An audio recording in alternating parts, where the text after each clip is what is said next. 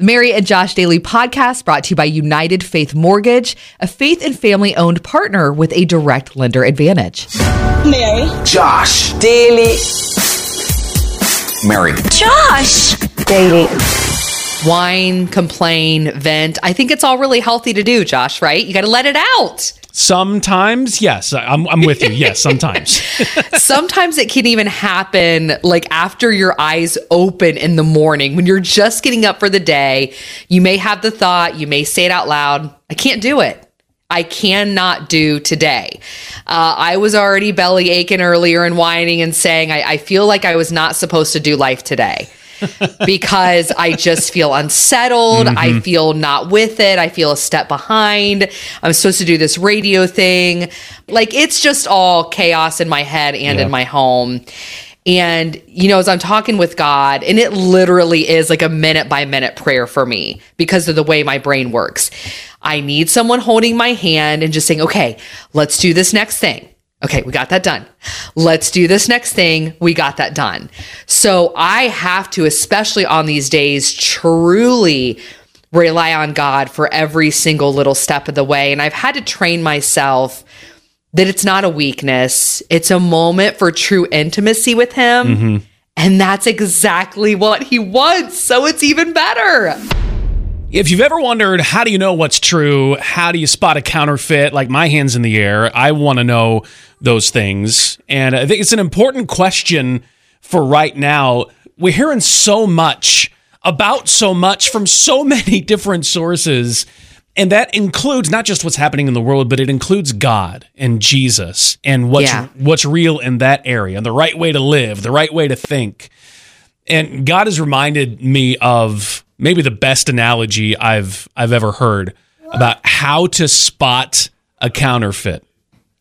You know, when you consider counterfeit money, it's noticed because a cashier will study the real thing incessantly. Like they they never forget what the real thing looks and feels and smells like and all of that. You can spot a counterfeit because you know the real thing. And God's looking right at me and going, "Do you know the real thing?" Do you know it well enough? I'll never arrive, but that's got to be my foundation. That's got to yeah. be our foundation is remembering what's real based on what he has told us. We'll be able to spot what's fake when we know the real thing. Lots of socks and underwear, and I was sweating. That's how my weekend went. I hope yours was better. Okay. Yeah. So I finally got fed up with my sons and their lack of anything when it comes to doing their laundry each kid is supposed to handle their own, but it just they literally got buried. Like I could have lost a child or two underneath this mound that wow. was just collecting. There was no hope. So I stepped in and decided I've got to kind of hit the reset button and start them over. So, in addition to everything else on the calendar this weekend, I washed, dried, and folded nine loads of laundry. No. Nine no. of them. In my son's loads, I found two pairs of my wife's jeans. Seriously, guys? Shirts and stuff for the entire family, a lot of my stuff and everything, and 47 pairs of socks. I am not kidding you. 40, 47? 47 pairs of okay. socks. I showed my boys the stacks of folded clothes distributed properly for each of them, by the way. Done, finished. I gave them the look and then I said, never again. And I walked out of the room. It is your day. You do you, no questions asked. hey, Brittany. I was I was in a wedding where the bride worked for Waffle House and we took her bridesmaid photos with her at Waffle House. I love yes! that so very much. Please tell me syrup was involved and there were like blueberry toppings. Like that's you got to have done um, it right. No syrup because she was in the wedding dress, but she was standing on the counter like a princess, and we were all sitting there like she was going to, you know, we were going to serve her as her servants, and it was just hysterical. She said, "Dad, you want to go for a walk?" So I like jumped at the chance, uh, but I almost assumed something was wrong because my 16 year old little girl never asks dad to go for a walk Aww. and to talk with me. So I'm like, oh boy, I'm just bracing myself. We're walking around and she starts talking about apartments. Yeah. What? Living arrangements for after high school. I answered questions about rent versus a mortgage, location, neighbors, prices, contracts, a roommate or a few roommates to help with those costs. And she was just soaking it all in. And my feelings, as you might imagine, are just going all over the place. Oh as, yes. as a daddy having this conversation, I was so proud of her, and I told her that. You know, thinking ahead, being responsible, that's a really big step. That shows a Yeah. lot of maturity. I also was heartbroken and scared of what life would be like when she finally does move out. So I reminded her, honey, I know that you're going to have schooling and stuff, and you're doing that right here in town. She's already kind of got that plan. I said, You can stay as long as you need. Mom and I talk a big game about kicking you out when you're 18. That's not really true. Unless you're playing video games in the basement, you can stay as long as you need to. It's amazing how a little bit of life wisdom can make you feel so much better. Leslie called to share this, and uh, she shared it with Haley and Jace from the afternoon show here on the river. Uh, so just a little, a little bit of wisdom. The reason 40s are better is there's a lot of angst in the 20s. Um, things get real busy in the 30s, though, if you start having kids and stuff. And it gets kind of tiring. You buy the house. and But 40s, things just start to, to cement a little bit better. And if you think you're comfortable in your skin in your 30s, wait till your 40s. Oh, geez. All bets are off, it sounds like. That's right. 40s was kind of neat. You start to have some more alone time with the hubby after all the craziness of the Yeah. kids. Anyway, that's my thought. That's amazing. You convinced me. Okay, think back to the last time you experienced something and you thought to yourself, man, I wish somebody would have told me it was going to be like that. Mm, It happens all the time. Lots of scenarios fit that. Well, I had a chance to sit down with a couple of guys recently, some friends of mine, Marcus and John, just dudes, husbands, fathers, hanging out, discussing life and faith and wisdom. In this conversation, John hit on something I think can really benefit all of us right now, no matter where we are on whatever journey. We got multiple things happening, and this can fit as he thought about what advice he would have given himself years ago if he could. I've had this fairy tale about life, fairy tale about marriage, fairy tale about fatherhood. Um, I'm, I'm just going to have to sue Disney because Disney lied to me about a lot of these things, right? and so, uh, what what I have to do is learn to le- trust the process. That everything is is not as big as what we make it, and um, don't give up too quickly when you are faced with challenges. Push on, and um, because the race is not given to the swift or the strong, but the one who endures to the end. So it's about outlasting each season, and so I'm looking forward to the end and what the end will say. And so uh, trust the process. That's what I would tell myself. Cute kid stories. It's always great when your six year old comes out of timeout and says, Mommy, I want you to know it really doesn't bother me when I have to sit in timeout. Oh, you stop it right now, young man. Which I said, "Oh, so maybe we should do something different, like take your your tablet, your little device away." He goes, "Yeah, I think so." I said, "For a day." He said, "Probably two. Good grief! And here we are again, Josh. Uh, Jerry Seinfeld apparently is making a movie about the creation of the Pop Tart. so, yeah. you laugh, you celebrate, and then Great. here I am saying to you, dude, defend your gender Yeah. because I don't get it. All right, so um, I'm going to turn this back on you just kind of. Okay. Okay. One of the stereotypes of women, moms especially, but women, you read the labels on things like Pop Tarts, right? You want to know what's in there if you're going to put it in your body or your kids are going to put it in their body, right? I mean, Yeah. yeah, Uh-huh. uh, right. So Right. this, Yeah. this is the same thing. The creator of the Pop Tart is a hero to us guys. So we want to know what went into it. This is like reading the label on the box. I am in. Now, to those with pets or who grew up with them, lots of experience. What my family's been learning since Christmas when we got our new puppy, it's been pretty san- standard stuff. Like, for example, Mary, what would you say are some of the top things you want to teach your puppy when they're young?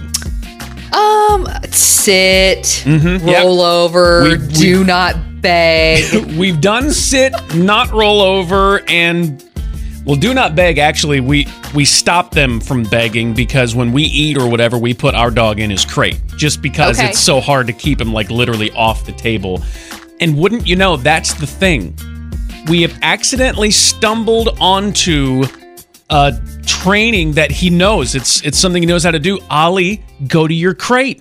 And by and large, he does it. He, Aw. he will do that, and he's happy in there. There's plenty of room. We toss him his toys and stuff, and he's fine.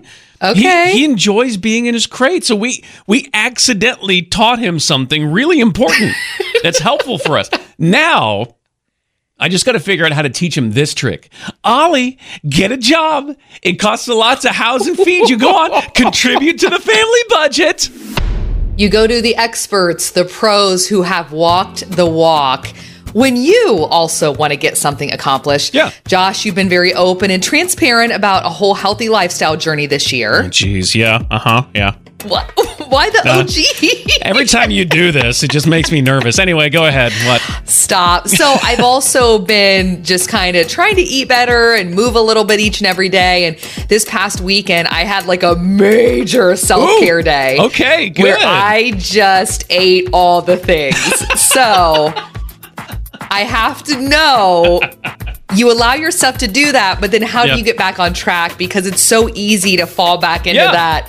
Uh, give me all the things. I I don't want you to have my experience, what I have dealt with in the past, okay? Because Uh-huh. I know exactly what you're talking about. You'll have like a really fun day and there are a lot of special things and you totally dive in and then it is hard. Normally what it's done for me is it's taken me um feeling awful about myself again. Like the same way I did before, that made me start the whole thing. So I'm just telling you, take it from me. Don't wait until you have to kick yourself in the pants to get moving again. Start again today. What you did was see, this is the stuff I tell myself. What you did wasn't wrong. It's fine, but that's not you. That was a blip.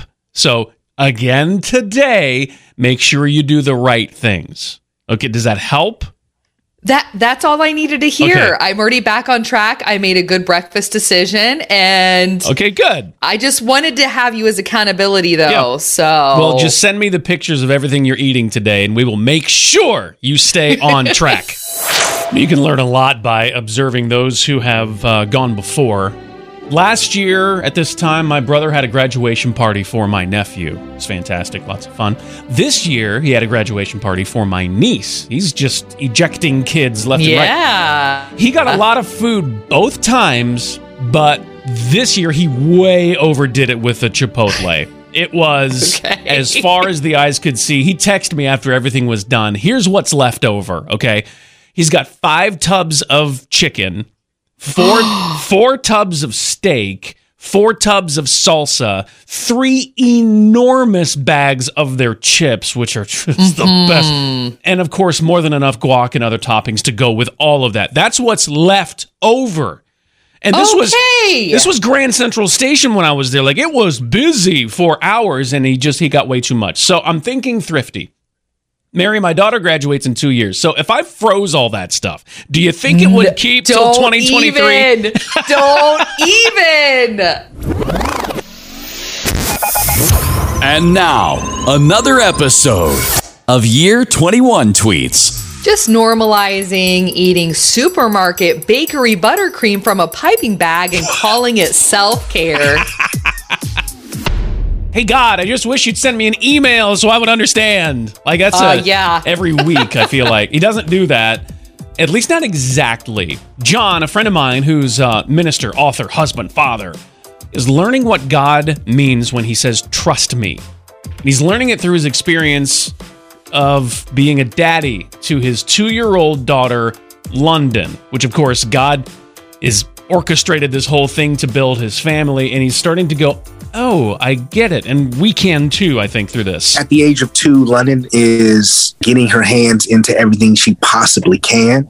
She wants everything now. She wants her way. And one thing that I've realized is she will scream and cry when she doesn't get food um, when she wants it.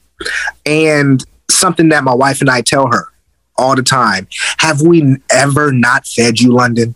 I, I know you're tripping. Okay, you tripping, but think: Have we ever not fed you ever? And it just reminds me of how we don't trust God when He has never failed us. You would think you would trust somebody eventually when they've never failed you. And um, it just shows that we just have to rest and trust God for sure with our life. If you look around, it doesn't look like you're in a fight.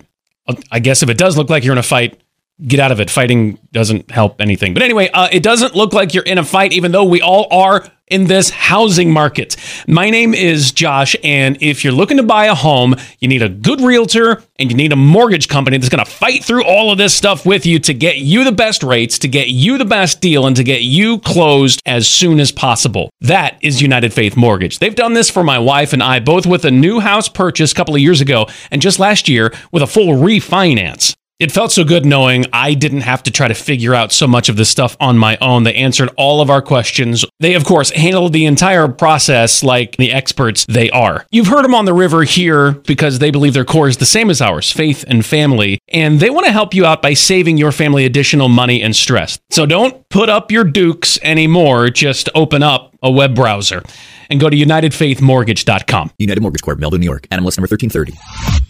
The Mary and Josh Daily Podcast is presented by United Faith Mortgage, produced by Josh Hooper.